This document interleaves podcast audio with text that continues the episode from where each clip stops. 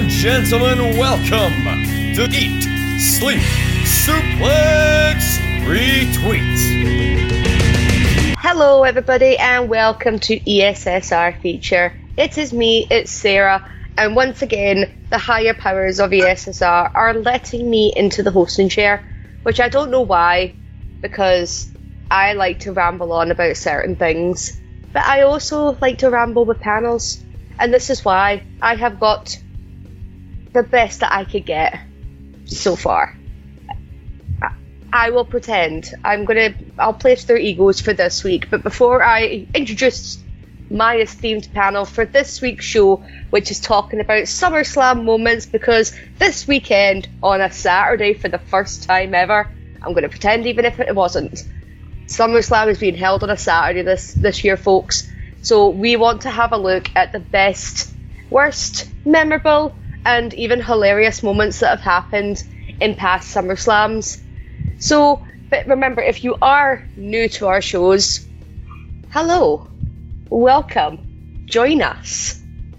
Make sure you are subscribed on your preferred platform. So this could be iTunes, it could be Spotify, it could be Android, any podcasting site that you probably have, we are probably on.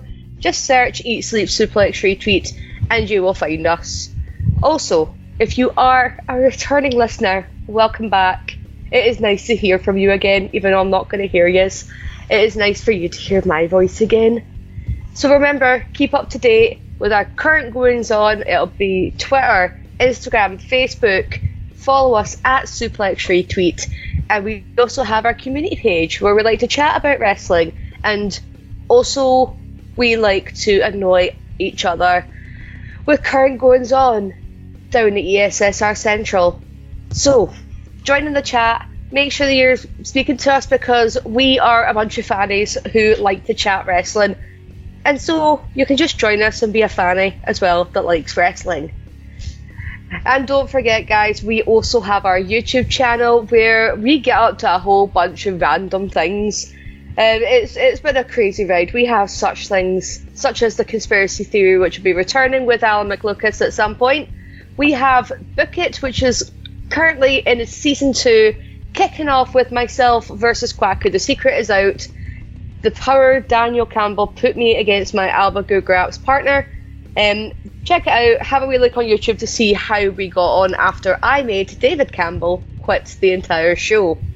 And don't forget, we also have Quiz Showdown, which you know we all love a quiz. We can never get enough of quizzes here at ESSR. So, Quiz Showdown 1 through I think we are on 12, 13, I have lost count, but they're all on our YouTube channel. Just make sure you have a wee look. And if you want to join in with us, let us know. We might be nice enough to actually let you come play with us. Come play with us forever.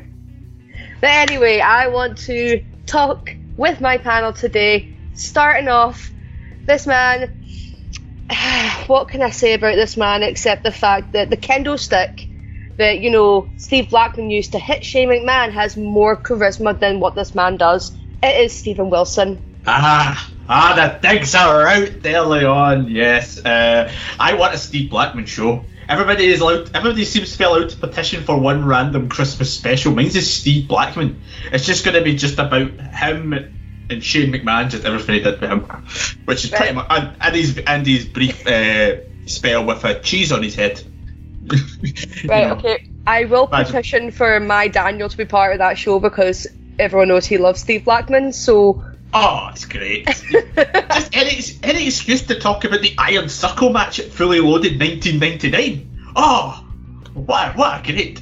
The Steve Blackman Ken Shamrock feud is an underrated feud in wrestling history, in my opinion. But I could have actually talked about it.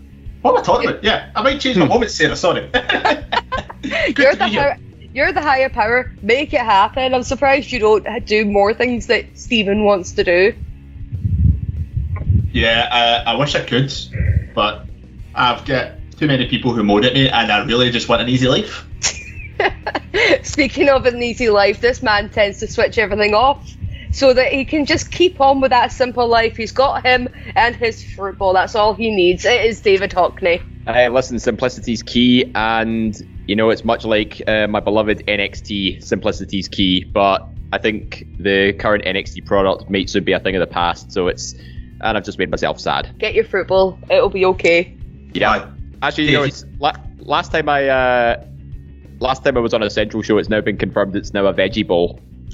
I mean, for anybody who wanted to know, the recent NXT releases, one of them really hit Dave hard because anybody who listens to these shows know that Dave is a big fan of a particular uh, area of NXT. So, Dave, I'm sorry, but you can never see Kona Reeves in NXT again. Uh, it's, it's so tragic, so The tragic. finest, Like the finest. his NXT UK run never even got going. Uh, uh, I, I remember we did a show in NXT UK and Gary said he had a good match. I was like, what? Uh, Kona Reeves was done dirty throughout his entire career, so, so it's, it's alright, guys. It's alright. Maybe he'll appear at a SummerSlam being Lily in disguise. We'll we'll call it that, right? We'll we'll have Kona Reeves as Lily accompanying Alexa Bliss to the ring. Who knows? But we'll start off. We'll take out the biggest SummerSlam moments because everyone knows of a Royal Rumble moment. Everyone knows of a WrestleMania moment. Maybe not so much a Survivor Series moment. Actually, not even then, because you are the sole survivor. You don't really get a SummerSlam moment. It doesn't feel as big as the other ones, but we still have some hilarious, some bad, and some amazing things that have happened at past SummerSlams. Dave, I'm going to come to you first, and we're mm-hmm. going to talk. We'll get the we'll get the horrible and negative stuff out of the way so that we can praise and finish off on a good note. So, what would be one of like your worst SummerSlam moments? Well, I had a couple to choose from because you know there's you get moments and you get matches. Like in some cases, some matches just either ruin a SummerSlam pay per view or they can either make a pay per view as well. But I'm going to focus on a moment for now, and I'd like to take you back to 2010 where WWE was sort of going through a bit of a transitional period with much more edgier products because their PG stuff was getting pretty stale and pretty lame, and the fans were just not having any of it. That was until the arrival of a brand new faction known as the Nexus. You know, they ran roughshod on Monday Night Raw. They completely decimated ringside and just attacked anything and everybody that stood in their way. And they were penciled in for a huge match with Team WWE at that year's SummerSlam. Now, bear in mind, these Nexus guys, you know, they were all contestants on the first game show format of NXT, so it was a new product to get the eyes on some new, fresh faces. And going into this, you would not expect, you know, a couple of WWE rookies uh, from NXT to be main eventing SummerSlam, like let alone all seven of them. Well, originally eight, but then obviously we know the, the whole Daniel Bryan story of what happened there and the storytelling was there for for the taking. You know, this group had been run, running roughshod for an entire, I believe it was two months since they first joined uh, the main roster, and everything was in its place. You know, it was a seven on seven match. It came down to Wade Barrett and Justin Gabriel of the Nexus going up against Solo Super Cena, and just not to ruin any of the regular WWE running gags that keep going on. Vince McMahon decides once again Cena wins LOL and beats both members of the remaining Nexus team. This is this has gone down as one of the most infamous and missed booking opportunities that WWE has ever produced. Particularly Edge and Chris Jericho, who are both in that match, have come out and said Cena should have put those guys over. And Cena himself has said in hindsight that it's what should have happened, but you know, I don't know whether it was, you know, a booking decision that was made out of everybody's hands or maybe Cena had a say in it, but when you've got a, a faction that's as white hot as the Nexus, something that added a little bit of edginess, a little bit of, you know, a little bit of anarchy to what was already a stale product, the best thing you could have done was, you know, give them a massive win and completely curveball everybody and, you know, make things a little bit more chaotic. But no, it's just the same old, same old tirade you know, Cena beats back the odds. Cena wins LOL. He's Super Cena, five moves of doom, etc. And it was just so incredibly frustrating to see such a, a, a brand new, you know, direction a brand new angle, a new faction just go just go away in the puff of a smoke. And the Nexus was never same afterwards. So that is for my reason why I think is one of the worst SummerSlam moments that I've ever witnessed live.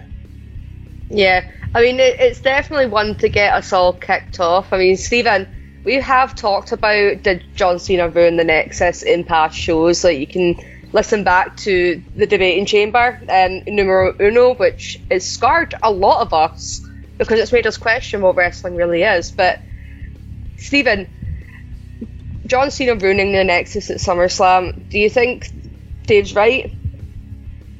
Uh, yeah, yeah. In a way, I mean, at the time, yeah, absolutely wrong move. Put them over, you know. But uh, I mean, in hindsight, I mean, so many, there's so many guys that are in the Nexus who don't deserve to be getting put over by anything. I mean, Michael Tarver. I mean, who is who is Michael Tarver? I mean, what have, what happened to him? Uh, Ryback, I say no more. David Otunga, I say no more. The rest of them, the Darren Young? the other. Yeah, the other four I'm going to give the benefit to. Darren Young gets a raw deal in this match. He gets knocked out in 42 seconds. That's the travesty in this match. Because Darren Young is killing it right now in New Japan Pro Wrestling. Mhm. Do you know what a fun fact? Uh, do you know what? Do you know what a fun fact about that match was? Uh, because in the NXT game show format, they had uh, pro rankings based on how well the competitors were performing. If you exclude Daniel Bryan, the Team Nexus was eliminated in the order of the very first pro ranking from bottom to top. Yeah, I mean, it's, it's, it's, I mean, I think it gets a lot of scrutiny this match. It's, so, it's such a microscope because if you look at that show, 2010 SummerSlam, it's so bad. From top to bottom, it sucks. I mean, there's a there's a no contest between Ziggler and Kofi Kingston. Melina versus uh, Alicia Fox. I say no more. Uh, there's a handicap match between the Big Show and the Straight Edge Society. Anybody who saw that feud on TV week after week realised how crap that was because pretty much the Straight Edge Society, get fed. You know, Orton beats Sheamus by DQ. It's got about 50 million stipulations to it. And then there's Kane versus Rey Mysterio, you know, so this is the one match on the show. It's got such a microscope on it. It's so understandable that everybody looked at this particular match, especially because it fit in the weeks prior. You felt the big stakes to it. I remember the show where John Cena brings out his his full team. You know, uh, he brings out Bret Hart, who's you know absolutely done in. You know, the fact that Bret Hart's in this match is something. But Great Khali's also meant to be on the team, so that would Oh, be good they didn't make it. Yeah, Daniel Bryan's a much better, a much better shout. It feeds into the mid stuff well. It's the best thing that comes out of the match, but uh, I'm digressing a wee bit because it's hard to kind of, it's a hard one to defend because a guy like Barrett could have been a megastar. Still could be a star, you know. He's in NXT commentating now. He's got a second chance. He's much more, you know, grafted. So he could have done something. But if you look at the other guys, you know, it was more of a down, more of a hit, I think, for some of the other guys than anything else. Uh, Justin Gabriel in particular. I mean, Sarah, you watch a lot more non WWE stuff. than Dave does. Justin Gabriel looks like he's aged about thirty years. I mean, yeah, I, I was sitting watching him, and I can't remember when it was. And I said to, I went to Daniel, went, who the hell is that? He went, that's Justin Gabriel. I was like, yes, I fucking know. I was, I could not believe what he looks like now, and I was just like, oh, oh, time's not been good to you, honey. And he was one of the pretty members of the Nexus as well. Yeah, uh, because Darren Young had the big frohawk thing going on at that particular point. Uh, he, had a, he had an interesting one night angle on SmackDown where uh, he tried to get him to join the Straight Edge Society because Punk was his his mentor. Yeah. and it was because he was like he was party he was party Darren Young at that particular point in time, which in hindsight doesn't really suit him. He's well suited to what he's doing currently, where he's kind of that, you know, grafted wrestler type good idea. You know, ex WWE guy coming in, just doing what he does. No nights off, Darren him type idea that he had kind of when he was in the prime time players. Oh yeah, absolutely. I mean, we've all we've all discussed like this thing, and I think it's actually quite a good like SummerSlam worst moment. Um, just because we all knew this is basically what killed the Nexus. Like there was probably other contributing factors, like obviously John Cena was a contributing factor, Vince McMahon was a contributing factor, but also the guys that they picked to be in the Nexus. I mean, yes, I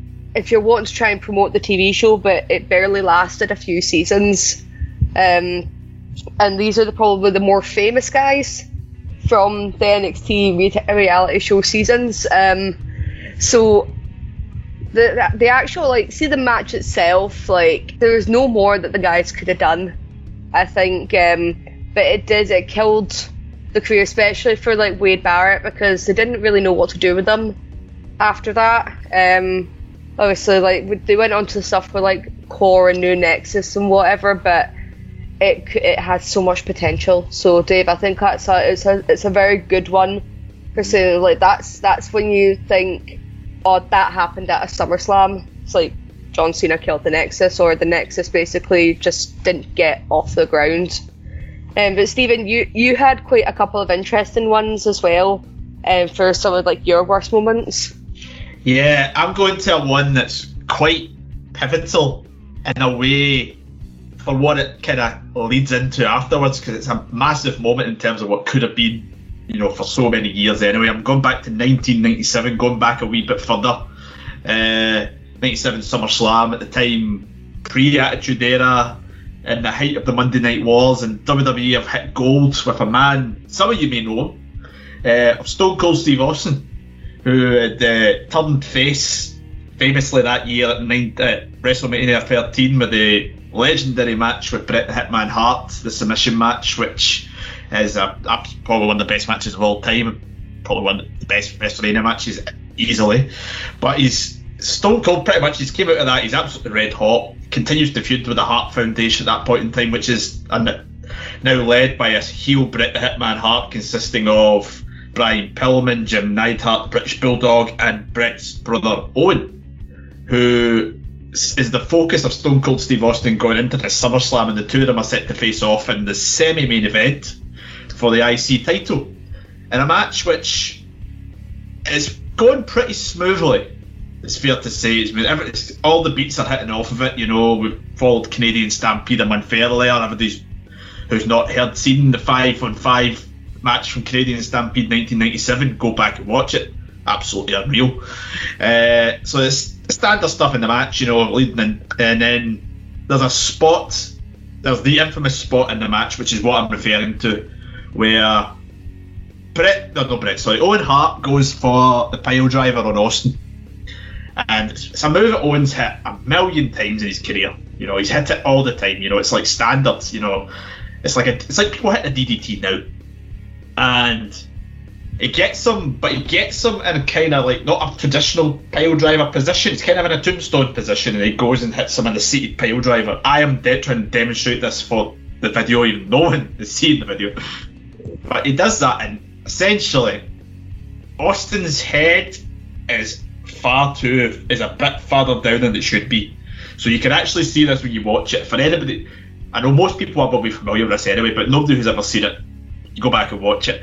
You can actually see Austin's bald head hit the mat, and literally, he does not move for like two minutes or something like that. It's, it's does not move for a good bit. He's temporarily paralysed at this particular point in time, which is obviously the, the thing about it as well is they have to they go ahead still with the finish. They don't call the match. So credit to Owen Hart. He stalls for about five minutes or something like that, just taunting the crowd until that point that Austin can barely do anything. Kind of shimmies over behind Owen. Owen just falls, and it's the worst pin in the world. It's not. It's not even a pin, but Owen takes the pin, and Austin gets carried out, and pretty much he has to he's on the shelf for weeks. He does come back, but the thing that makes this bad, I mean, it's not. Um, anybody can do a botch, you know.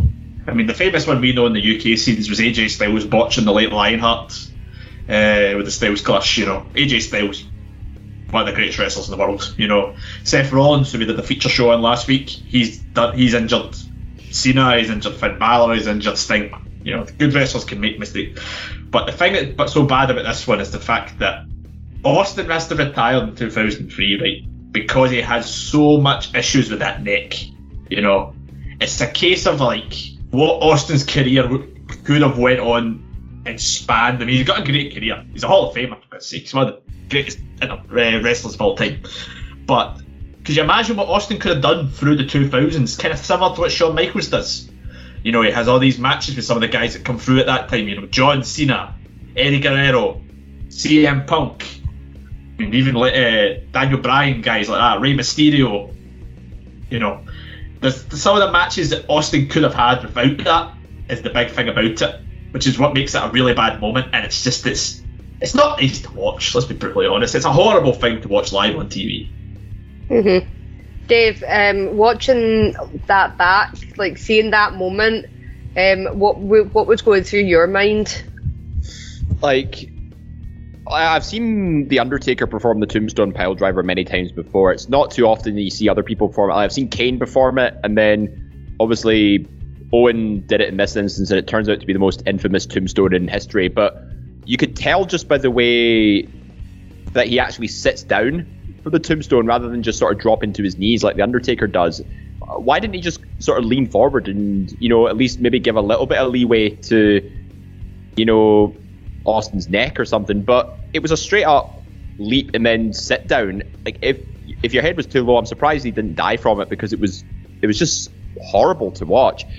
But what I find was quite ironic is that I remember JR on commentary saying that he was mentioning Austin's history of neck problems prior to the move, and all of a sudden this happens and he's pretty much, you know, paralyzed to an extent.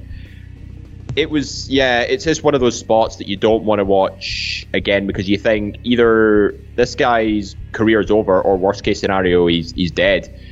And but you know that's the nature of the beast. You know botches like that happen, and don't think it's anybody's. Nobody wants to intentionally hurt anybody in that business, like to that point.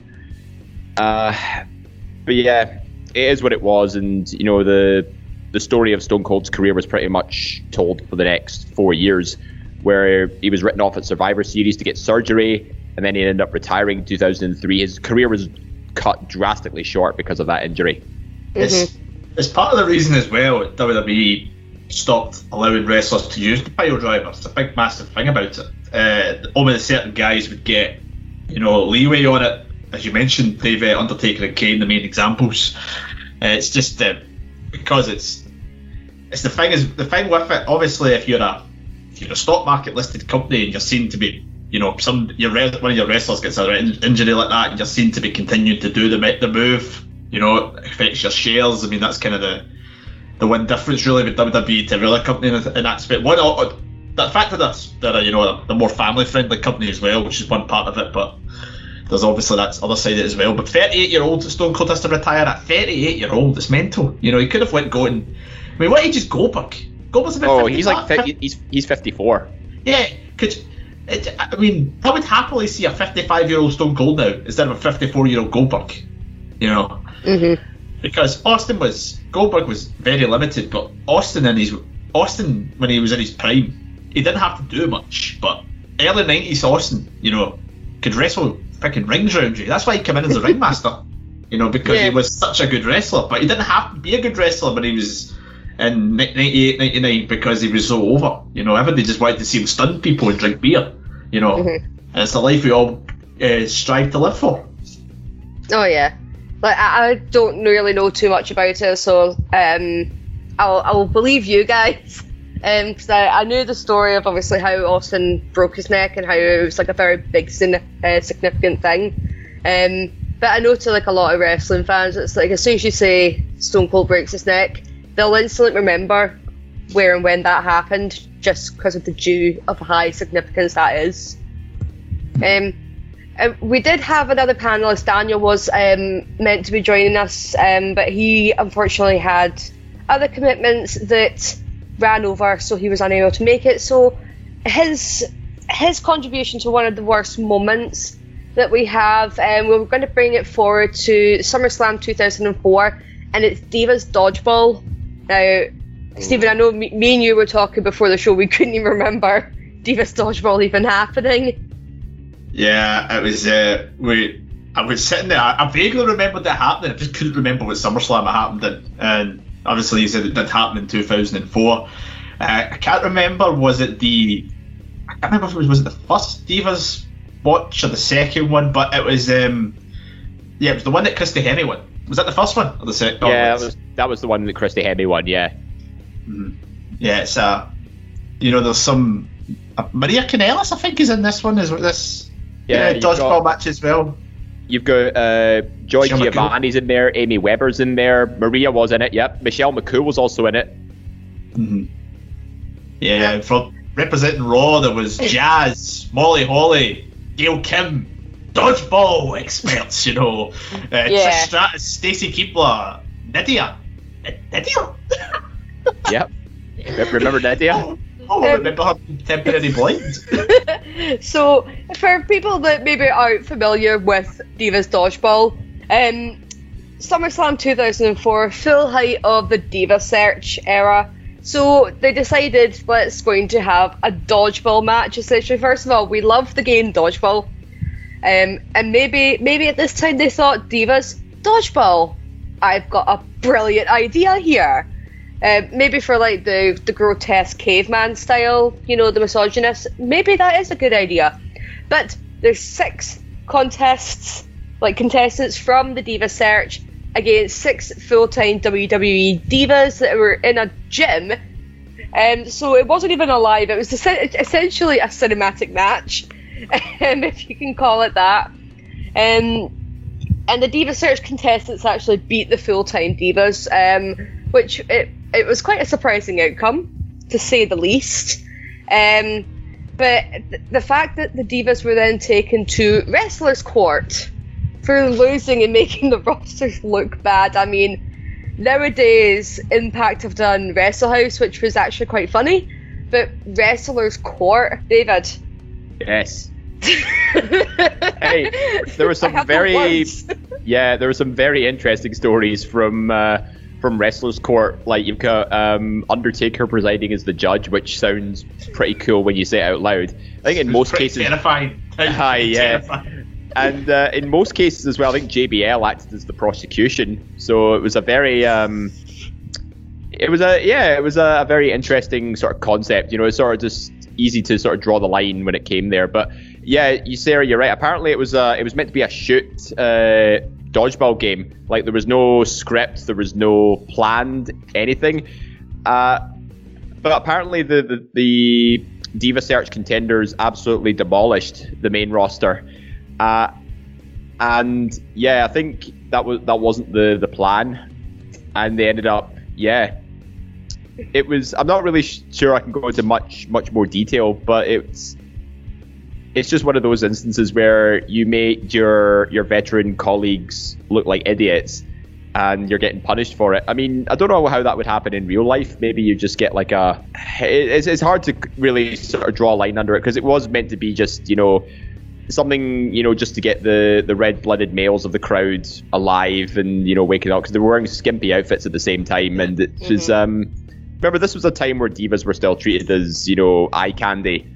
And I still can't get over like I think there was a segment before SummerSlam where I think The Rock came out and did like a pie eating contest with them, and it was just some of the weirdest stuff I've seen on Monday Night Raw in a long time. I mean, I mean, this particular the dodgeball match. At this at this time, it kind of I think it was coinciding. It was roughly at the same time that the dodgeball film came out. You know, one of my favourite films of all time. I'm not going to slight dodgeball in any particular way, but somebody needs to tell Trish Stratus to dodge, duck, dive, and dodge.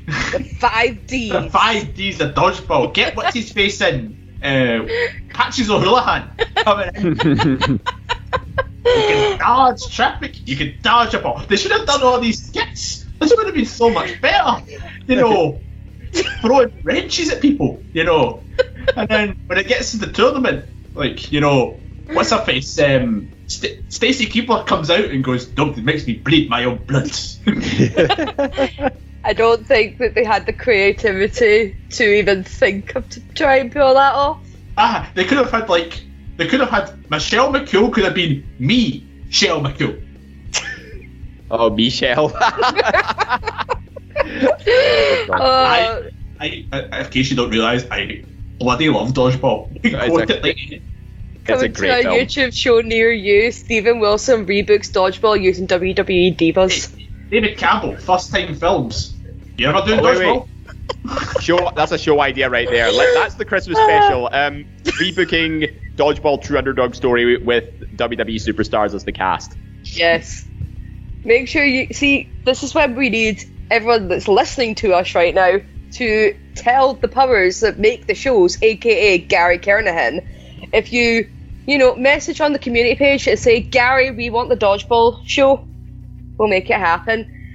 Um, but I'm, I will tie it into something that I, when I was looking up, um, like sort of bad SummerSlam moments, because again, I only really got really back into wrestling. Funny enough, it'll be coming up for six years. It was SummerSlam 2015 is when I first got back into watching wrestling.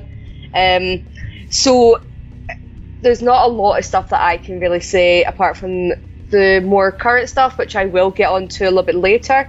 Um, but when we were talking about the Divas Dodgeball. Something that came to mind was four years earlier, and it is Terri versus the Cat in the Stink Face match. Oh god, I Oh forgot that. no. Oh, the wor- the worst feud feud in wrestling history has reared its ugly head. But see, this is what it literally just popped into my head, which is why I just wanted to quickly talk about it, just because, again, we had no hope for the Divas era at this time, especially when you you look back. But it's now 15 years into the film. It's actually past 15 years. It's like over 10, like what 2020. So it's 20 years in the future now, and you're like, oh dang, like it's come such a long way. Um, but yeah, quickly, Terri versus the cat. Like it, basically, there was no hope for women's wrestling at this Ah, time. Jeez.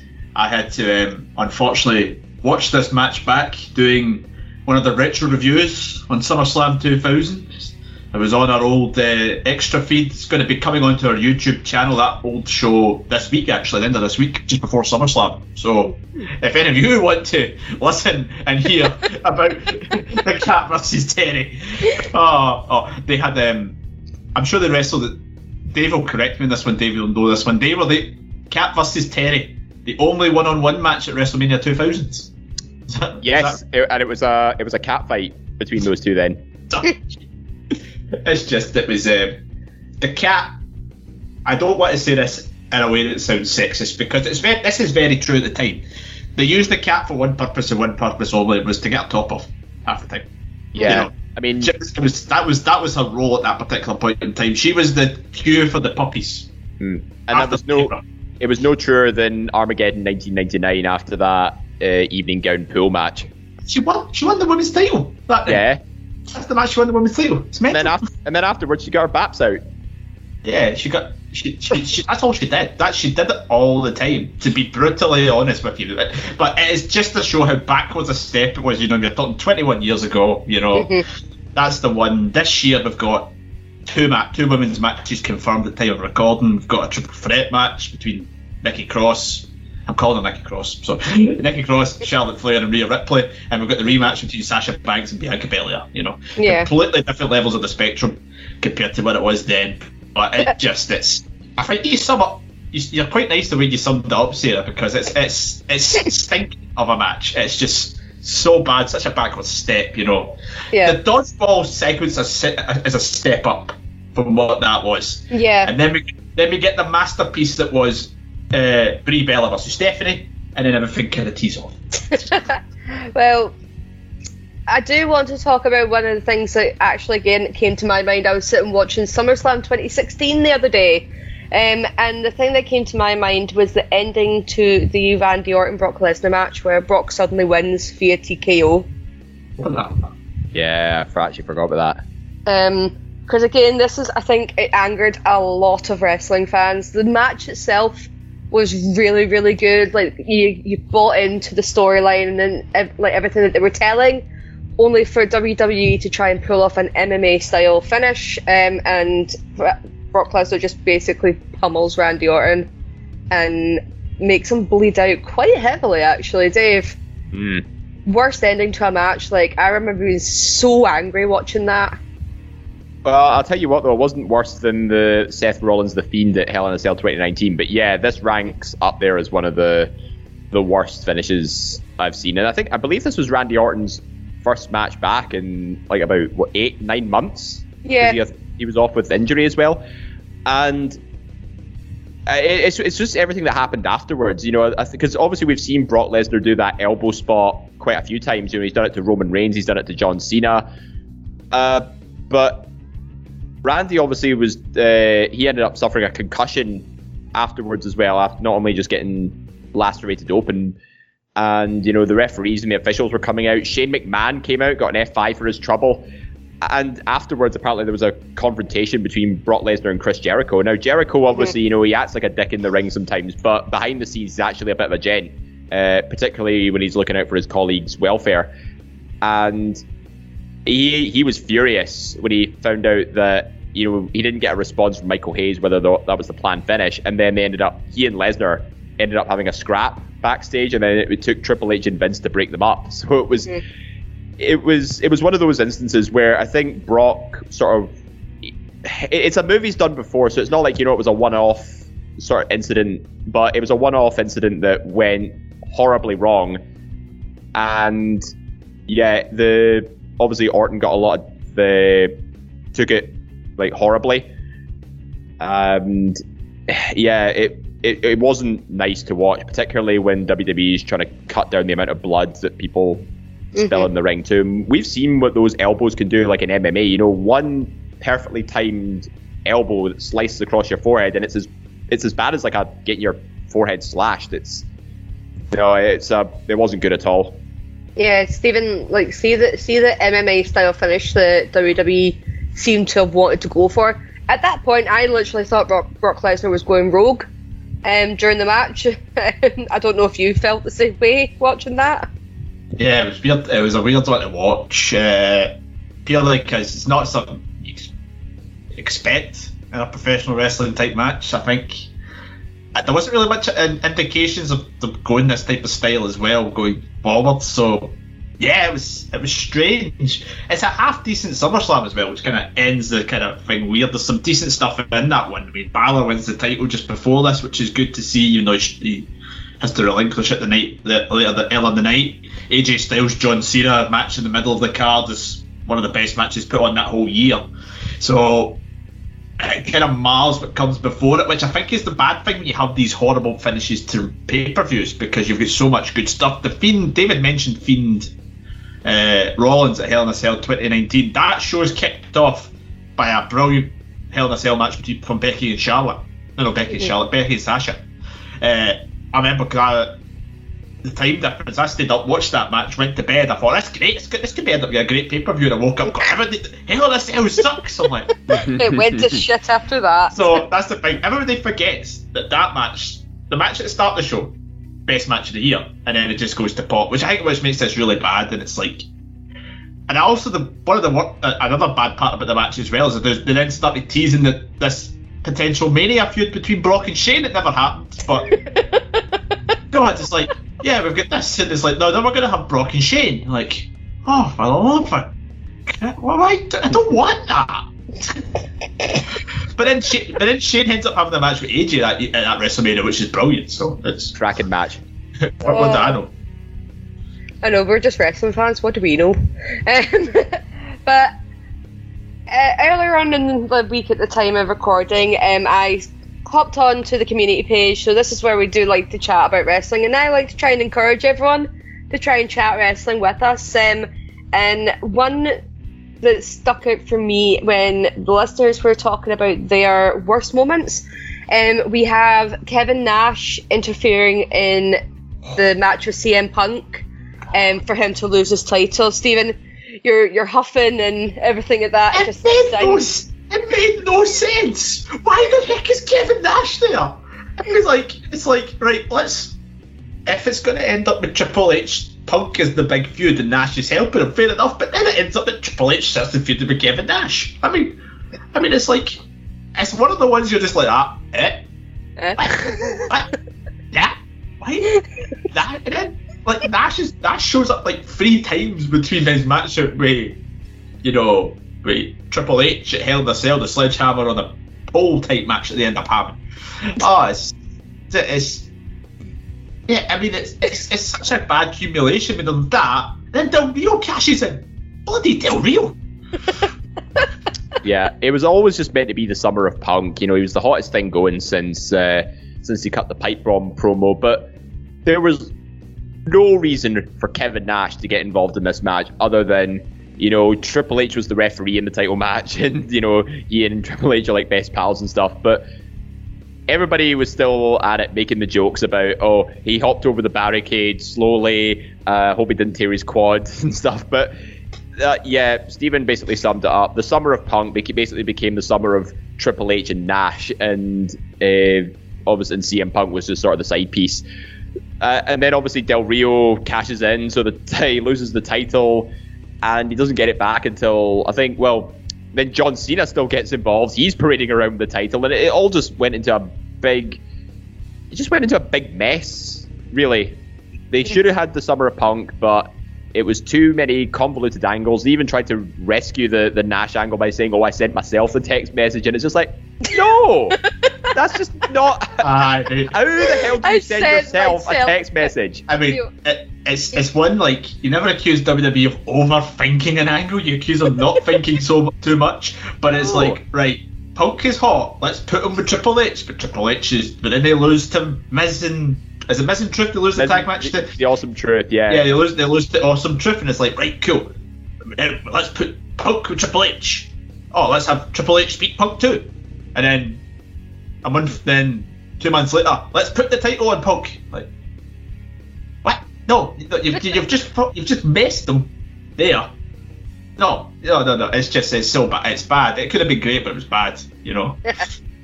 Um, another one, um, Sean Smith, who's a regular listener and contributor to the show as well.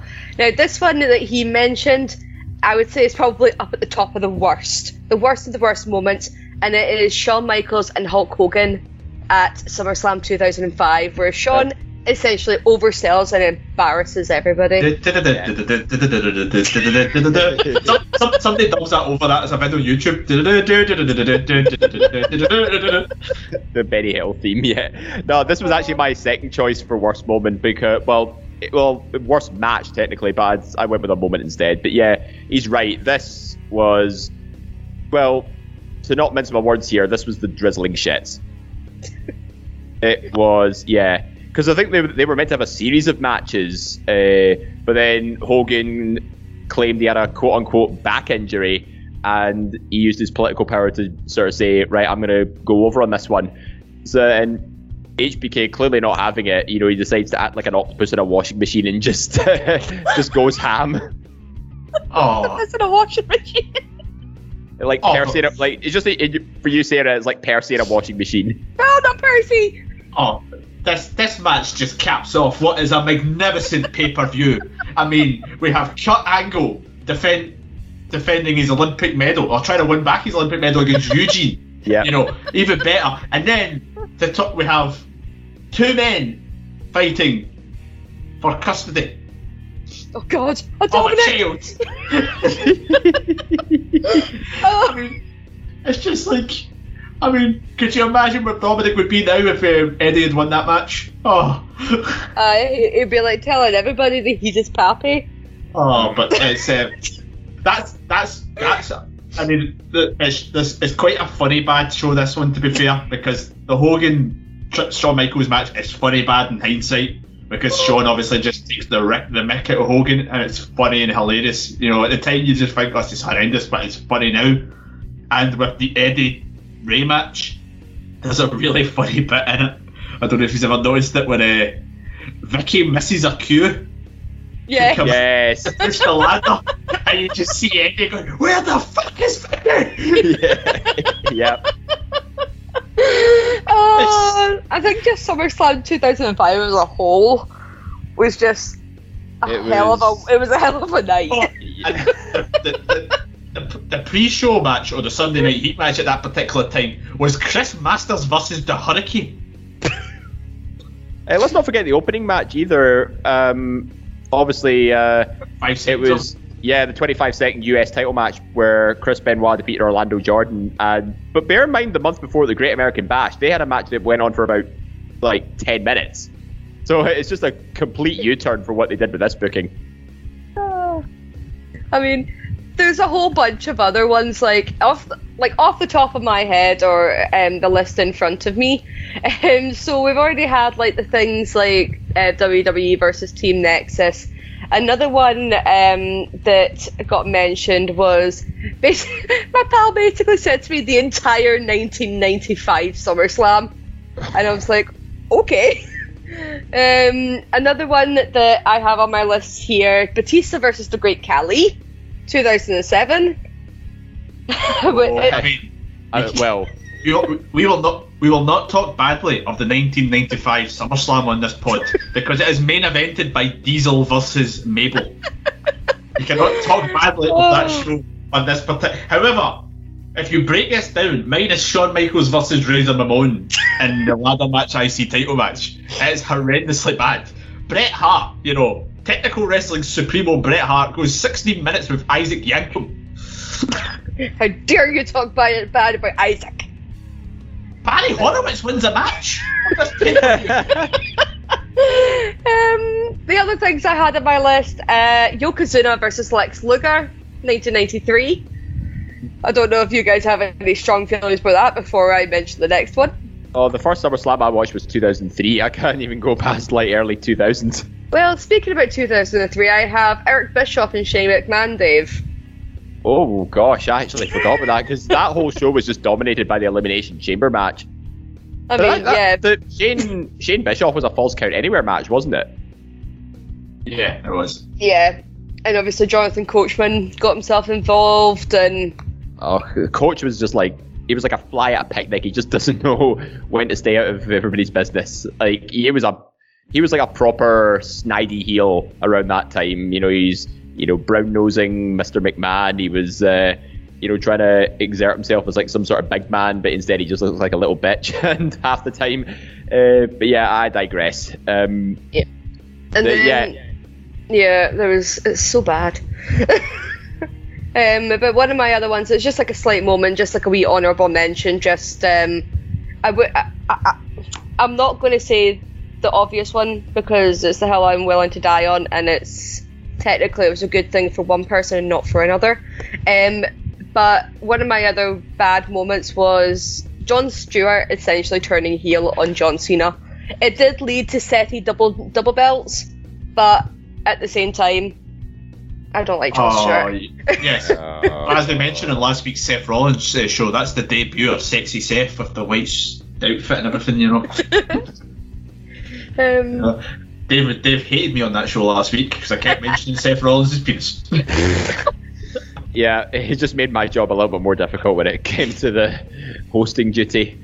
But yeah, John, the Jon Stewart angle, there was just there was no need for it. I mean, sure they were trying to get some build some hype to SummerSlam, and I think it was Seth Rollins that went on the on the Tonight Show, and you know there was a, there was a bit of a a bit of an angle between the two, and it looked like Jon Stewart was going to cheer for Cena uh, come SummerSlam. But then his reasoning is is because he didn't want Cena to win a 16th world title and uh, prevent like prevent him from tying Ric Flair. But then, ironically enough, he, Flair actually says to Jon Stewart that he didn't mind having his record tied or broken by someone he respects, and it was uh, so the whole thing was practically redundant. John Cena went on to a um, to equal the record anyway, so it didn't really matter. Aye. You know, Seth Rollins, you know, we said last week he's uh, like one of the most talented guys that WWE's produced in in a long time. He could have easily won both championships on his own without the interference, without interference from celebrity involvement. yeah. Um, but we'll, we'll, we're going to shift the negativity away. We're going to take a deep breath in and a deep breath out before we talk about some of the best moments that we have seen over SummerSlam. Because there was one that was mentioned on the community page, which actually ties in. It is one of Steven's ones, so I'm going to talk about that after we've gone through some of more of the listener ones as well. Um, but looking at what we've got here, so again, we have Anthony Fitzpatrick. He said he has a soft spot for the the '98 one, as it's the first one he watched live. And Rock versus Triple H was a very underrated ladder match. I don't know if you guys agree with that.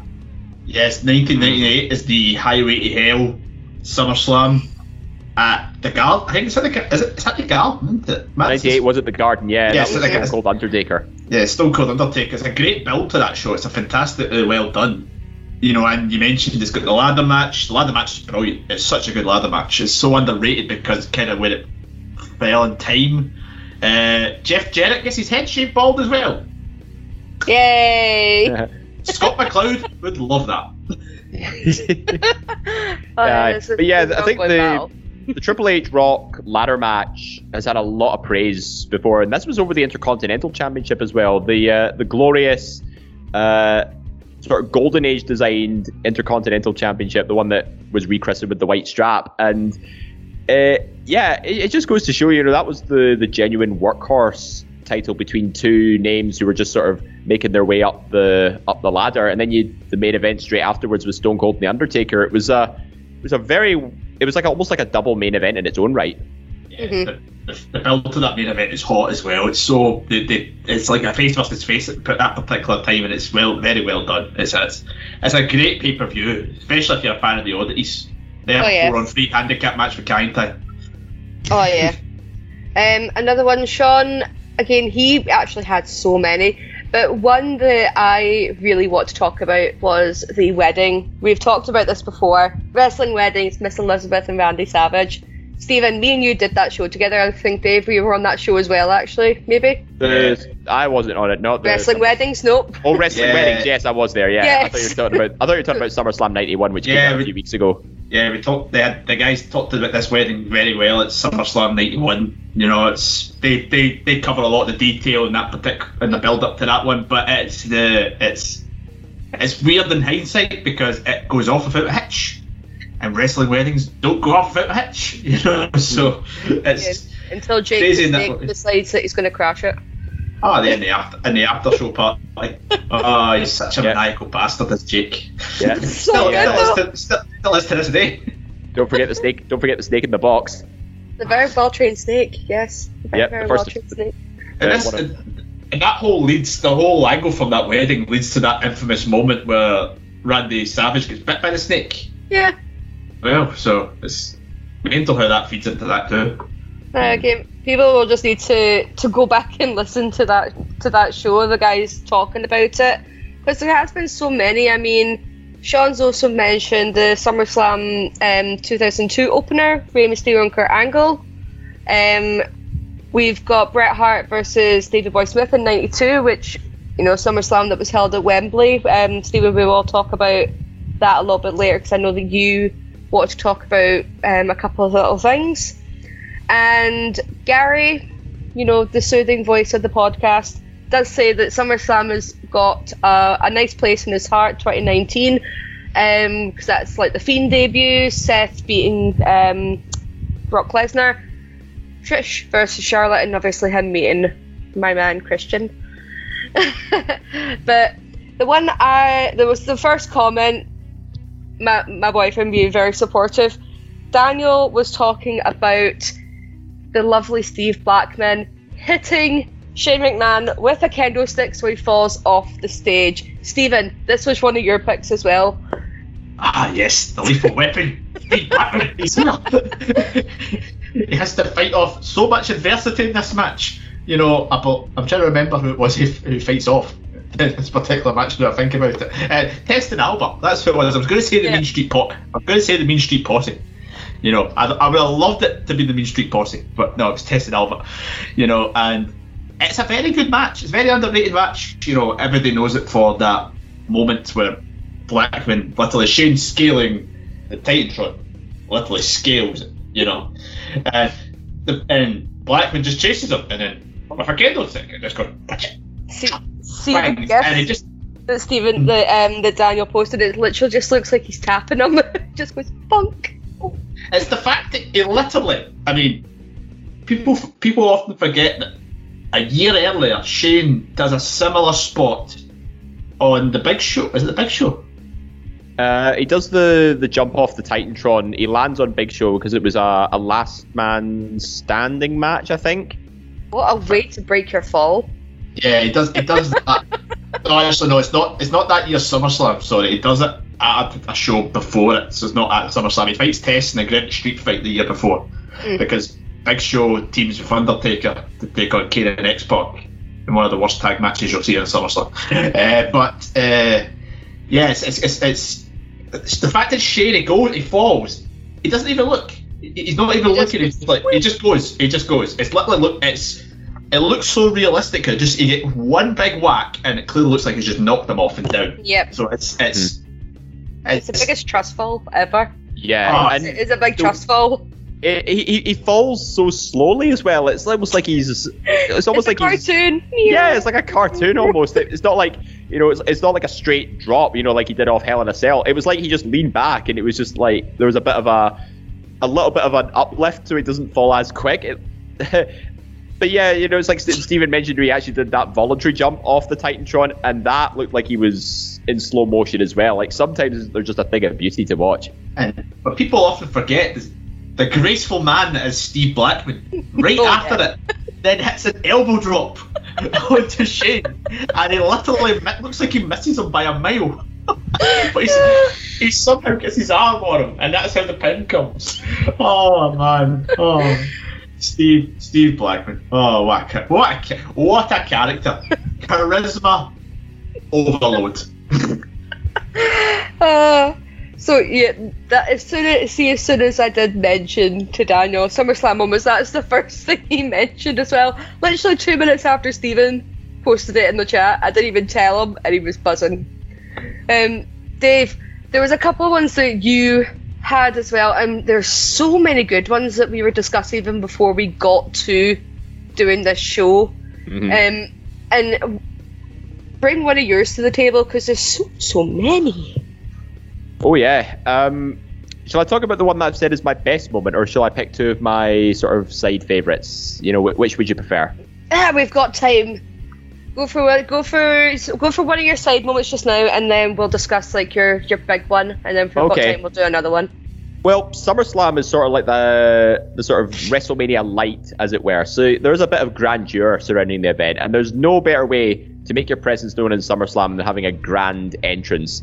And I don't think anybody made more of a grand entrance than D Generation X in 2009, where they came out in that massive tank. Like the whole stage was literally, you know, it had to be pulled apart just so the tank could make its way down the ramp. It was truly truly something to behold. And they had that entire sort of setup as well, where they had the army soldiers, you know, firing weapons, they had the pyro acting like enemy gunfire, and then the tank comes out and they're just riding it to the ring, and it's oh, it was. It, I mean, I have no words to describe it. It, I think this this actually tops Rusev's tank entrance at WrestleMania 31 because at least this this uh, this tank had a like a pyro gun on it, and HBK was sort of firing it off by free will, and they did their you know their DX chop pyro on the tank itself where the gun was firing. It was ah, I loved it so much. It was Oh, it's probably the most memorable moment of uh, of the last few SummerSlams I've watched. Can, can I counter that with one of mine, Sarah? Uh, First, go for it. from the 1992 SummerSlam at Wembley. Dave, I mean, the tank is all great, but you have not been led to the ring on a motorcycle with a puppet on it.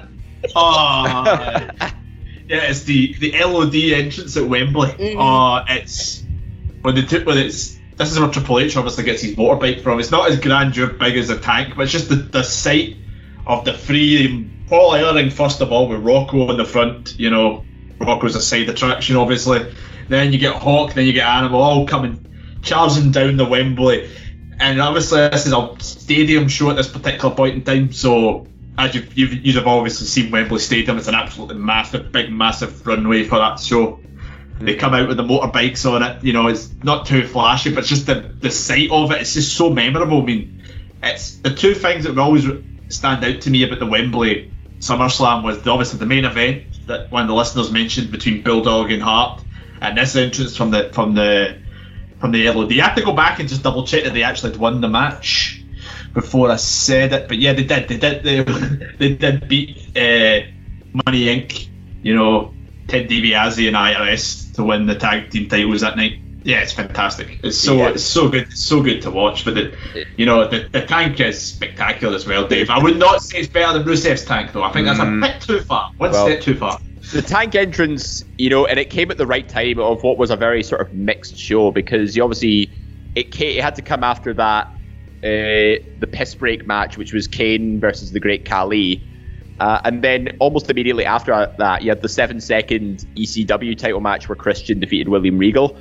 So yeah, it, it was a very well sort of placed position on the card. It was like sort of the the halftime show at the Super Bowl version at SummerSlam.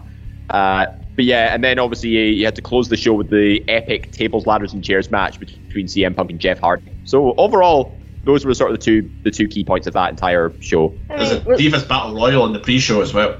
Yay! Battle Or Chavo Royale. Guerrero. Chavo Guerrero was the referee in that match. It was I. Aye. Um, but see, we'll talk. Like, we'll talk a little bit about entrances as well, because like when you think big entrances, you, your mind instantly goes to WrestleMania, the biggest show of the year. Um, do you think that SummerSlam might actually benefit from people actually having slightly bigger entrances, like D-Generation X and LOD had in the past? Well, this year in particular, because this is like going to be their first sort of full stadium show since the the pandemic and stuff. Uh, you know, it's going to be in Allegiant Stadium, which I think is about forty thousand people. I mean, there was there was a point, you know, I think we discussed on Central that you know it might not go ahead given the you know the Delta variant still running, well, for lack of a better phrase, running wild in the in the US at the minute. But um, they they do have that uh, the ability, you know, they've got the new setup, you know, the giant screen, the pyro. I don't see any reason why they couldn't have you know sort of much grandeur style entrances if they're trying to make SummerSlam bigger than WrestleMania this year. Yeah, it's it's just what me. It just got me thinking that you don't tend to see big, massive entrances. I mean, we did see with Finn Balor and his first SummerSlam that yes, you had the big demon entrance, but in comparison to what his, you know, Balor Club for Everyone entrance at WrestleMania, it is basically minuscule. Um, He had uh, what about Triple H's return in 2007 from his uh, his second Yeah, uh, quad injury? That's a Like- brilliant one. They, they did the video package for that is really good. mhm. Uh, of course, 2019 with the Fiend entrance has Yep. got to be right up there. You know, Oh, yeah. you know, what, what, what the peak probably of that particular point. You know, Yeah. his career. I mean, I think WrestleMania would probably benefit from having like sort of not massive entrances, but say if it's you want that big match feeling like you're gonna have the big the big entrance. Like I think SummerSlam could actually start benefiting from it because you don't get it in the Rumble. You most certainly don't get it at Survivor Series. Um, and they want to call it like the second biggest pay per view of the year, which it doesn't. It never feels like that to me. Um, always feels like the Royal Rumble is the second biggest pay per view of the year. They do have Uh, SummerSlam access though. In all fairness, so it's kind of like SummerSlam week. That is also true, but they also have WrestleMania weekend or best WrestleMania week as well. but another best one, um, again, this is Daniel's one um, that he was going to pick if he had uh, been able to make it, but it's one that Kwaku mentioned as well on our community page, and it's one that I find really, really good. And it is Becky Lynch turns on Charlotte Flair after the triple threat match with Carmella. Stephen, you're celebrating. Me and you are big Becky fans, and the moment that she turned, essentially, apparently turned heel, yet everyone knew that Charlotte more than deserved this beating. Uh, The, the I hope for her turning on Charlotte, I have never heard anything like it. I watched this at Gary's house. And I was raging when Charlotte won the title. I, know, I was, I was raging I'm too. So, Just I'm like, so oh, you annoyed. bitch. I'm so annoyed. I'm sitting in his living room with him and his kids. How woman was it? What was it? 2000 and, it's 2017, wasn't it? 18. Uh, 2018. 2018. was it only 2018? Uh, yeah, 2018. So, 26 year old man just going like the minute she does it, I'm like get the head about you. oh, I was so happy. I was so happy. It's so good, you know. Oh man, there's there's many things I love. If you name two two things I love in wrestling, it's a beating for Charlotte and a beating for Cody Rhodes. Unless somebody did the two of them at one time. Oh, Dave, brilliant. like th- this was essentially what's kicked off Becky Lynch's like man um, persona and gimmick. But the fact that this is a, a long like we we at the podcast we all love long term storytelling as long as it's told right. And Becky snapping was pristine storytelling. Like they'd always made out that she was the weak link in NXT. She was the only one of the four horsewomen to never win the title. Even though she was the first ever SmackDown Women's Champion, she was drafted pretty much very high, um, along with Charlotte in the initial draft. Um, but it always seemed to be Becky could never get it done, and Charlotte did what she had to do, and it was just the fact that her pinning Becky in this match was the perfect cherry for just Becky to turn heel, quote unquote, even though everybody wanted it and loved it. Mm-hmm. It was one of those matches that was originally meant to be Carmella versus Becky Lynch one on one because she earned that opportunity. But then Charlotte, being Charlotte, has to shoehorn her way into every championship match imaginable, and then she ends up taking Becky's moment from her. Now, don't take anything away from Becky. You know, she was arguably one of the most talented. She still is one of the most talented female wrestlers that the company's ever had, and the crowd never gave up on her. Not even from her days in NXT. You know, she was mm-hmm. always a fan favorite, and you know, people were screaming for her to become the sort of main, the main superstar of the women's division. And that heel turn just kicked everything off. Like if you just heard that fan reaction alone, you would realize, right, finally she's getting somewhere. You know, she needs a bit more attitude, a bit more of a like take no prisoners style approach. And you know, as you said, you know, it kicked off the whole the man gimmick, which is now a, a staple a staple character of mm-hmm. wrestling today. But the the, the way it the, the initial sort of start initial start of it, you know, when she was portrayed as the heel, nobody was buying it. Oh yeah. You know, because the fans saying, "No, we're, we're cheering for her. We we sympathize with her. We appreciate her position. We want this like this fighter of a woman, you know, to be the one to work her way to the top, not just mm-hmm. to bend over backwards to wrestling royalty and stuff. It's you know, she's going to be the one to earn her way to the top, and we're going to cheer her all the way. So, and then that's how they ended up being a double turn at some point. Yeah, because it was always fun to see, like, whenever you are wanting someone to turn heel and they finally do, the crowd do cheer. They're like, yes, this is what we want. This is great storytelling. It just, it so happened that the fans got their way. Um, and that's another thing that I want to talk about is fans getting their way. Um, essentially, it was a big stab in the back for Daniel Bryan but in the same way was his saving grace, and that was when Triple H went and pedigreed him just after his match with John Cena for Randy Orton to cash in and kick off the Yes movement. I mean, Dave, this was oh. probably this was a great way to like this is what was the the cement to put Daniel Bryan on his journey to WrestleMania the following year. Hmm. Like and I will say this as well. This moment completely took me by surprise because you know it'd been the weeks prior. Triple H was cheering Bryan the whole way. He was going to be the, the referee for the the WWE title match, and that was okay. Uh, but yeah, I I honestly didn't expect Triple H to to turn heel. Like this was hand on heart. But this took me by surprise, and it was like yes, we're finally giving the fans what they want. They've been cheering Daniel Bryan for so long. They wanted Cena to choose Bryan as his opponent because he did have that privilege. And when he finally got it, it was just like, uh, gotcha. Randy Orton's cash again. and again, wrestling royalty, you know, the golden child is the one who's going to be carried forward as the champion. So mm-hmm. it's it was it was almost like a moment of elation, only just to take it, be taken straight away and and believe me, I've been been in that position many times before. Stephen, this was a great match in itself. I mean, there's so many times that you actually believed that Bryan could have actually taken the title from Cena at this particular moment, but I think overall, do you think this is exactly what was the, the good kickoff of the Yes movement? Yeah, I think it's. I think it only aided the eventual push to Daniel Bryan. I think if they, I think if he never won the title again, it would have been a bad thing.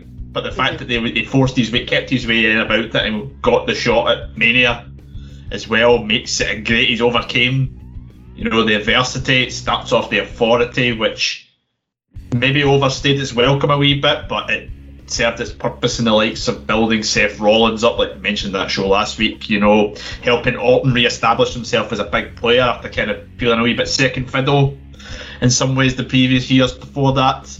But I mean, it's a great SummerSlam. This one, it doesn't get the credit it deserves. I don't think in many other SummerSlams you've got this match. You've got Lesnar CM Punk, which is a fantastic match. You know, absolutely brilliant. Uh, Bray Wyatt gets his first uh, big main roster win, beating Kane in the Ring of Fire match. You know, it's Oh, not the great. Ring of Fire match. Uh, Kane, had, Kane had to drink the dirty pint. Yeah, and uh, some guy lost the World Heavyweight Championship match. Um, yes, it was Christian. he lost that particular one. The Cody Sandow match could have been a, bigger thing than it was in that show as well. So there's a lot of good things that happen in that show. You know, RVD versus Dean Ambrose on the dark ma- on the pre-show match. You know, amazing to think Van Dam Ambrose match happened at one point too. But no, the di- the match is great. I mean, Brian beats him clear as a whistle as well, which I think helps things too. John Cena puts him over. You know, was it how many years? Was it three years after the Nexus scenario? Mm-hmm. Puts over a U star, and the U star, you know, loses the title right away. And then John Cena goes back into feuding with Randy Orton for the title towards the end of the year. Then Cena feuds with Wyatt, doesn't put him over, and the natural order resumed. It's alright, John Cena made up for it in later years. I love John Cena. I love John Cena. I love John Cena. Ah, but yeah, so that was that was some of like our that was like some of our picked best moments. Um, I remember speaking with Jack. Um, another one that he mentioned, which is it's a very great one, and it is the birth of Suplex City, bitch. Where Yes. Brock Lesnar's 16 times he suplexes John Cena, and this is before it even became really part of Lesnar's proper gimmick. Dave, the birth of Suplex City. Yep. I had this written down as my best SummerSlam moment actually because never in my entire life have I seen one man just get absolutely decimated to buggery like John Cena did against Brock Lesnar. Like within the first 30 seconds, Lesnar hits an F5. Like that's how quick the match uh, kicks off, and then from start to finish, it was 16 German suplexes, just and it was sheer dominance, a sheer one-sided beatdown. And to think the last time those two had a one-on-one match was Extreme Rules a couple of years ago, and it was actually one of the most hard-hitting matches of the WWE history. And there was a bit of a contest there. It wasn't entirely a one-sided beatdown, but in this instance, Cena just got absolutely nothing in, except maybe one STF, which was very poorly executed. And oh, it was. I think this is arguably one of Brock Lesnar's best performances I've ever seen from a SummerSlam. To, to think, you know, this was against uh, a guy who's now won 16 World Championship. He's considered one of the greatest of all time, and he was made to look like a jobber. It was it was a work of art. I mean, Stephen, Dave's just summed up there. It's like basically in a nutshell that John Cena got nothing, and in a way, it kind of feels like karma for like all his other years of not putting other people over. That he just was like, you know what? You're going to take 16 suplexes. I'm sorry, I'm taking how many? 16. I mean, forget about this match. The cast of Pitch Perfect with that, that particular SummerSlam. I mean, I, mean, I know. Don't get me wrong. If we, uh, I'm surprised Jack didn't give that as his best moment because I would have ha- wholeheartedly agreed with him. No, um, a fun fact that surprised Dave's never picked up on. Uh, the match actually lasts 16 minutes as well, which I did not realise. So that's a very very interesting one. But Oh, that's it's that's frightening. it's it's crazy because y y every point that you're watching it, you're like, he's gonna come back. He's gonna come back. He's gonna come back. He's gonna he's gonna come back. He's gonna come back. Five moves of doom. Five moves Right, of he's, gonna, doom. he's, he's gonna come back. He's gonna come back. Right, he's gonna kick out of that F5. Oh, wait, Nope. no. That's it. It's it, it kicks up. It's literally, you know, it takes it into another gear. The fantastic gear between Mania 30 and 31 that Lesnar has. It's like, for all the critics of Lesnar, you know, that 12 month spell is arguably one of the best any wrestlers had in any company. You know, Mhm. WWE, you know, New Japan, AEW currently. It's just he's he goes on such a tear, puts on some of his best matches, as Dave says. He gets a 4.25 from Dave Meltzer for hitting 16 suplexes and doing bugger all else. I mean, come on. And then he- I mean, and then he- And then just like six months later, he has that outstanding triple threat match at the Royal Rumble 2015. Like he was on an absolute tear. the match with Reigns at Mania 31 is great as well. I love it. It's the big focus on it rightfully as the cash in, but the match before it, as David Campbell mentions on the Rollins podcast, is fantastic work that really helps sell it. And he does on that show, Lesnar, what he couldn't do a couple of three years later, and get the crowd to kind of go on Reigns' his side when they met at the the New Orleans Mania. You know, nobody gave a fuck. Oh yeah. Rightfully, rightfully so because Aye. you uh, know it didn't really have a place. But this one felt fresh. And you know, this match, this is the only time that Brock Lesnar has ever held the big gold belt. Like, can you imagine if that was carried forward instead of the current iteration of the WWE or Universal title at this stage? Can you imagine Brock Lesnar walking around with the big gold belt? Like, it's just one of those. It's one of those what if belt. scenarios. It's one of those what if scenarios, and you think that could have been spectacular to see. Yeah. Um, there was another one that um, we had mentioned in our group chat. I think it was Daniel that mentioned it, and um, Sean also mentioned it when he was talking about his in the community face uh, community one. And it this ties in. There's actually two moments um, that are quite good. One for me, one for just the general population. So. Um, the one that's for the general population, it was the basic laugh off between Undertaker and Brock Lesnar at SummerSlam 2015 in their main event. Just the, the sitting up and laughing. Steven, they look crazy. It's just the fact that it's just the fact that it's on it's on Lesnar and then suddenly just pans to Taker. He's like, "Ah." it's like Taker was doing like a Taker was doing like a mock laugh, you know, it's because obviously Lesnar did the the sit up and stuff because he beat the Undertaker at Mania 30. He's just he's he looks like he's genuinely laughing, but then Taker just does this maniacal mocking one. It's just like, and then just clocks him in the jaws. Oh, it's, it was hilarious. Yeah, when you think when you think of just weird and random moments, that one definitely pops into your head. Because Lesnar's like, see the laugh at Lesnar's doing. It's what he does all the time. It's Yeah. just kind of like, I, I, I'm just the best. And that's the thing. It's like it's like Lesnar was genuinely laughing, and then Taker just does a mock one. Yeah. Well, see, that was the first SummerSlam that I had watched since like getting back into wrestling because I hadn't actually watched wrestling since about 2005. So it'd been a, a good 10 years. I didn't know who half the folk were. Um, but the reason that I started watching this SummerSlam was the in-ring debut of Mr. Stephen Amell um, in just a match with him and Neville versus um, Stardust and Bad News Barrett. It was a Ah, weird match a clash. of Cosmic Kingdom. it was a class storytelling between the formerly known as Stardust, now Cody Rhodes, um, and Stephen Amell. It, again, it blossomed into a friendship, which is what I personally loved. Um, but even the fact that he didn't actually do too bad, Stephen Amell, in his debut, because we all know that he did his own stunts in Arrow. Um, Dave, the actual see like the storytelling in the lead up to this match as well, where Stardust basically declares the Crossroads now as the queen. It's like the Queen's Arrow, Mhm. um, as a trade off to Stephen Amell's character in Arrow, which is Oliver Queen. Um, do you think that was actually a good kickoff to what is now a very well known friendship, and it led to Stephen Amell now headlining a TV show all about wrestling?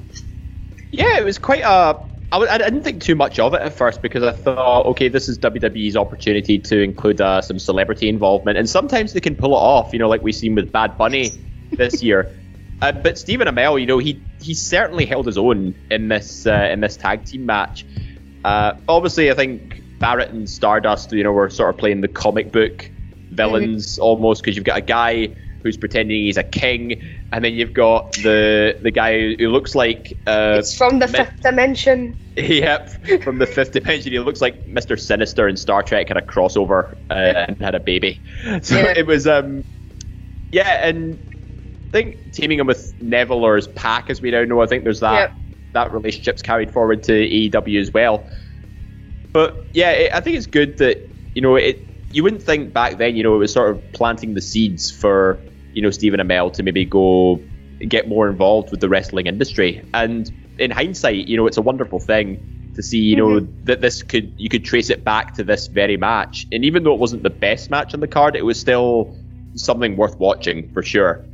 Well, yeah, Stephen, it did exactly what it was set out to do, and that was to bring in mainstream fans. Because again, I am a clear example of that. I purely what started watching um, when Stephen Amell mentioned he was going to be at Monday Night Raw, um, and I recognised the name Cody Rhodes from obviously when I was watching it earlier. Um, I was only about 14 when I stopped watching, and the way that it's it's tumbled on because Stephen Amell then was actually part of Cody Rhodes' first ever promotion event uh, All In for what is now for AEW against Christopher Daniels, and then he's went on tour with them as an he was an honorary member of the American version or a Bullet Club, um, and Cody Rhodes has openly said that there's a place for Stephen Amell in AEW when he wants it and it also brought Cody into more acting because he took on the role of a villain in Arrow as well. So it did what it, it did what it set out to do, and just the the culmination of everything that came together. I think it can be deemed also the fact that Stephen Amell got a Slammy for this as well for best celebrity appearance that year.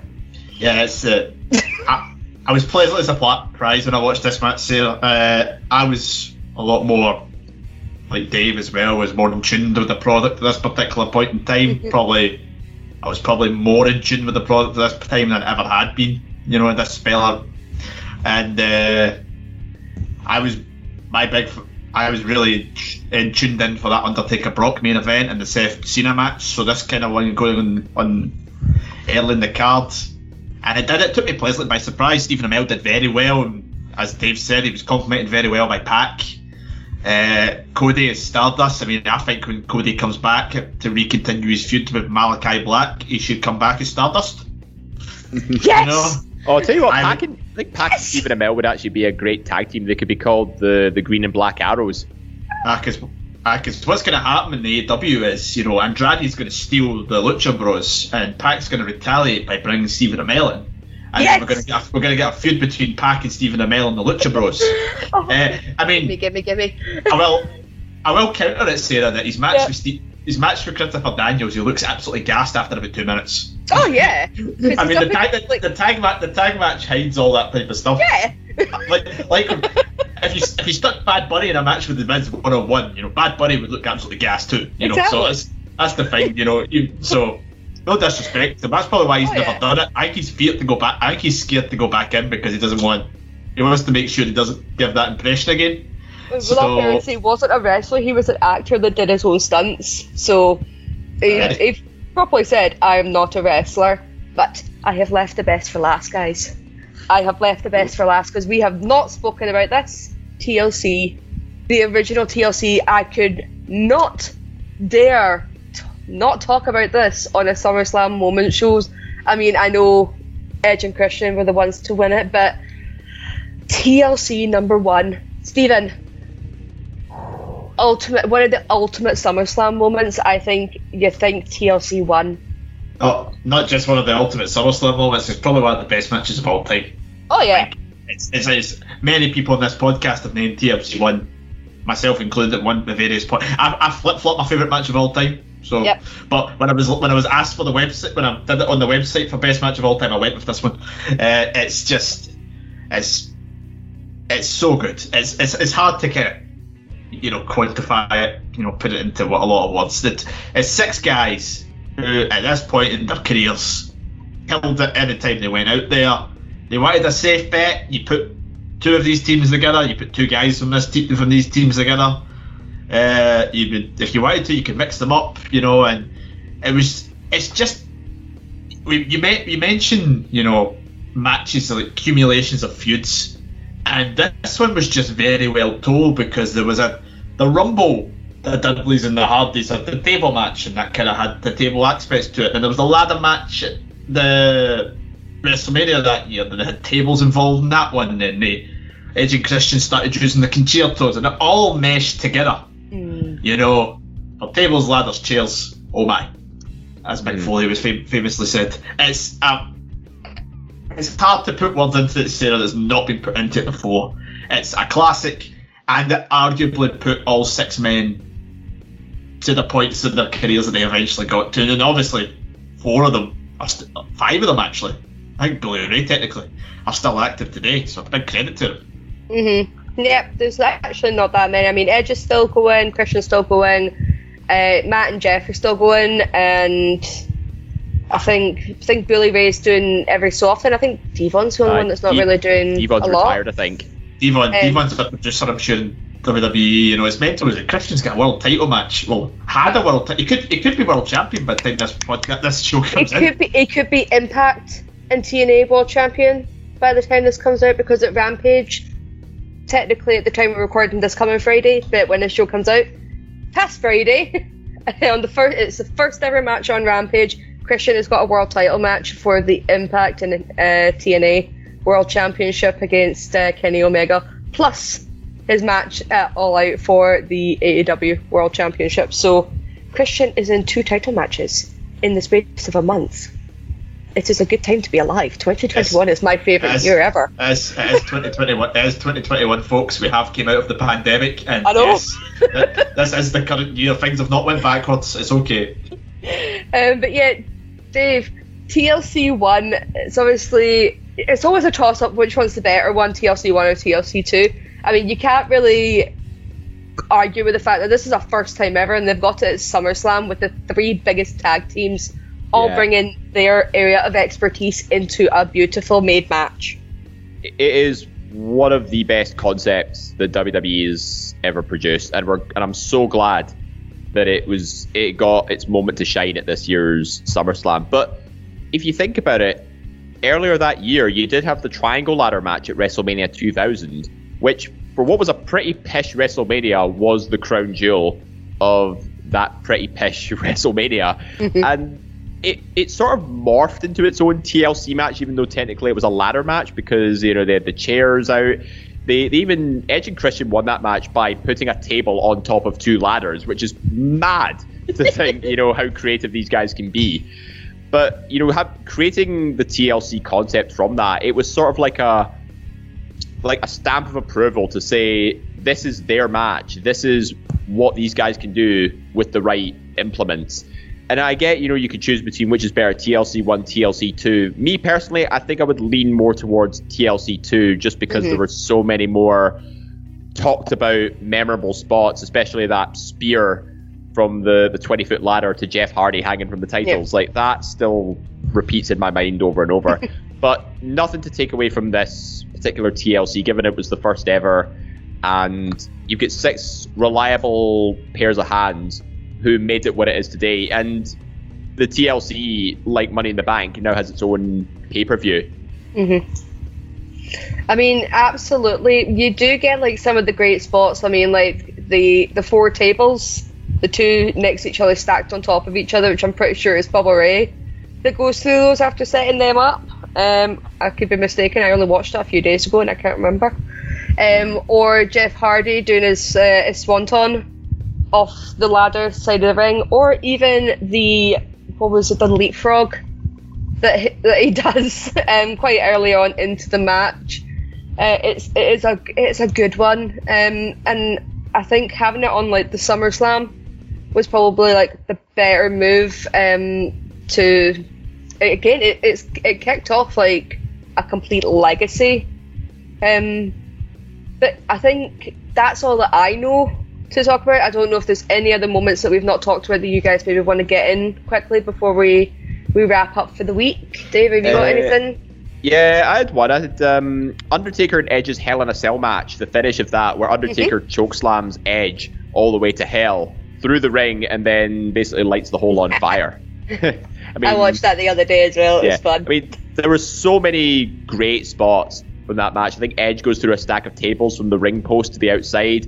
Edge spears Taker through the cell wall, and it was just such a well put together match. And it was it was a thing of beauty to, to main event the show. But that finish is was the cherry on top. It was something really really worth watching.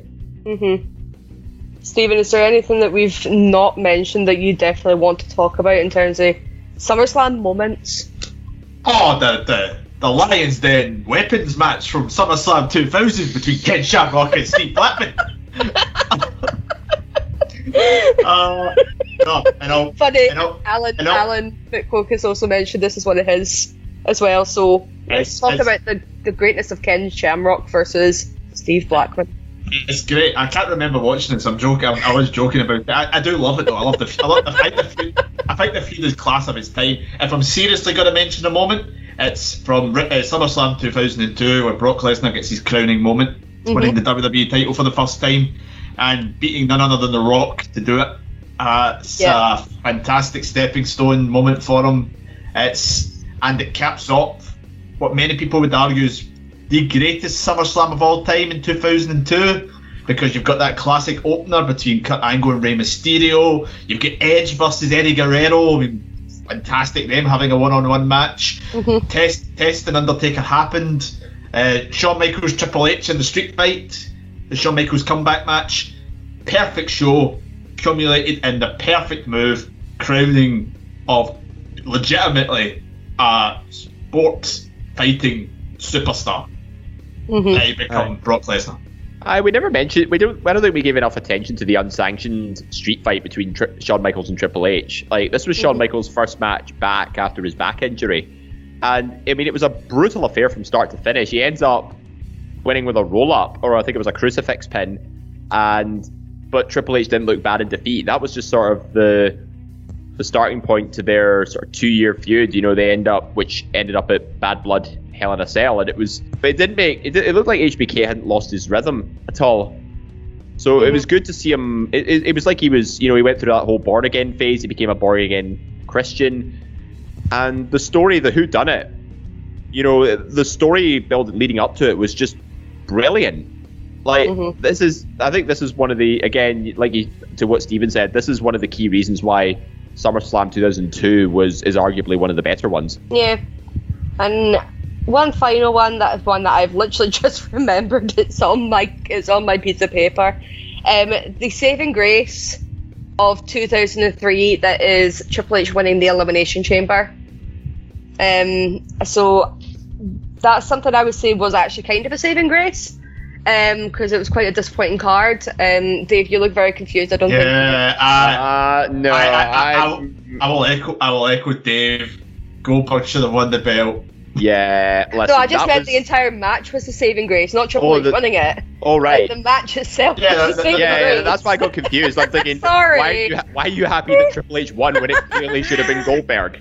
Yeah. Oh, what a The time match was the 2003 was. aye. We thought the we wanted Elimination Goldberg to win the Chamber. belt. Yeah. But Is no, the you can't go wrong with a you can't go wrong with an elimination chamber match. Uh, like the match itself was good. It was just the booking of the finish. Just you know, it was like taking a taking a massive shit on the in, in the punch bowl. Yeah. Well, to clarify, I definitely meant the match itself, um, not the actual, you know, Triple H winning the Elimination Chamber. Uh, But I, I can't really put any um, perspective on that because I, I was only watching wrestling sporadically, like the year after, like 2004, 2005. So I didn't really know um, why this was such a bad thing at the time. But I will take your guys' word for it.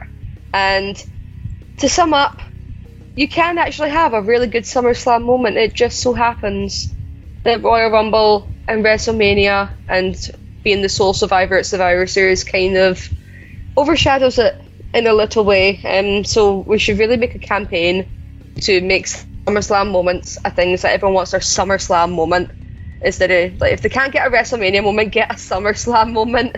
Um, and on that note, I want to first of all thank everyone that got involved on the community page. It does mean a lot. Um, I know that some people can be quite quiet. Don't be shy in getting your views into us um, because it sparks a good debate. And who doesn't love chatting with other wrestling fans?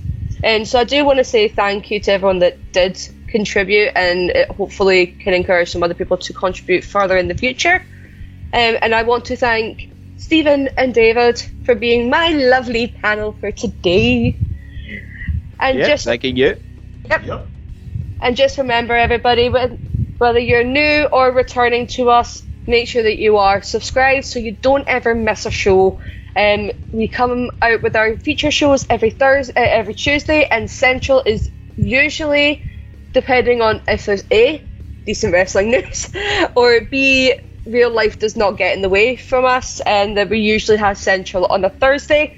Even if you want to join in, at the moment we are looking for people to join the family of ESSR. Um, if you watch New Japan, if you watch Ring of Honor, WWE, NXT, AEW, Impact, even Stardom and New Japan, come and come and let us know. Um, we have a link on our Twitter page um, that we are currently taking applications for people to come and join us. Um, it, all the information is there. Um, we will make sure we will post out another another tweet at some point, but it's at Suplex Retweet on Twitter, Facebook, and Instagram. Make sure you're subscribed on the podcasting platforms. And as always, I want to thank you for all for listening today. And next week, Stephen Wilson is going to be in the hosting chair as we look back over NXT Takeover Brooklyn number one, one of our favourite pay per views. Stephen, we are excited, aren't we? Yes, Dave uh, is on that show. Uh, he's going to talk all about Jushin Thunder Liger. It's going to be great I'm fun. on that show. Uh, and you're lucky that this was about two years before the Undisputed Era shows up, so you can savor any rants or any outpouring of grievances that I might have for an NXT show. That's fine. I'm on Yeah, the show no. too. Yay! Yeah, and to clarify what I said at the start of the show, Dave really misses one of those guys that was released. So please send Dave your Jake Atlas merch. Jake Atlas' biggest missed opportunity since Mr. Kennedy. Uh, duh. I mean, Yeah, that's, we a, were that's, a good, that's a good shout. Well, there we go. We will probably end up talking about the most recent releases in general, all through, you know, there's been over 100 releases in the past year. But that's enough for me. I'm going to let your ears have a rest from my beautiful Edinburgh slash Glaswegian voice, and we will see you next week. There now follows an enthusiastic advertisement for Quiz Showdown. Hello guys, welcome to Quiz Showdown. I'm Daniel Campbell and in this show you're going to see the members of the Eat Sleep Suplex retweet team go through a very strange quiz. We don't know what the heck's going on with it, but you're going to have to watch to find out. Go check out on the YouTube channel now. That was an enthusiastic advert for Quiz Showdown.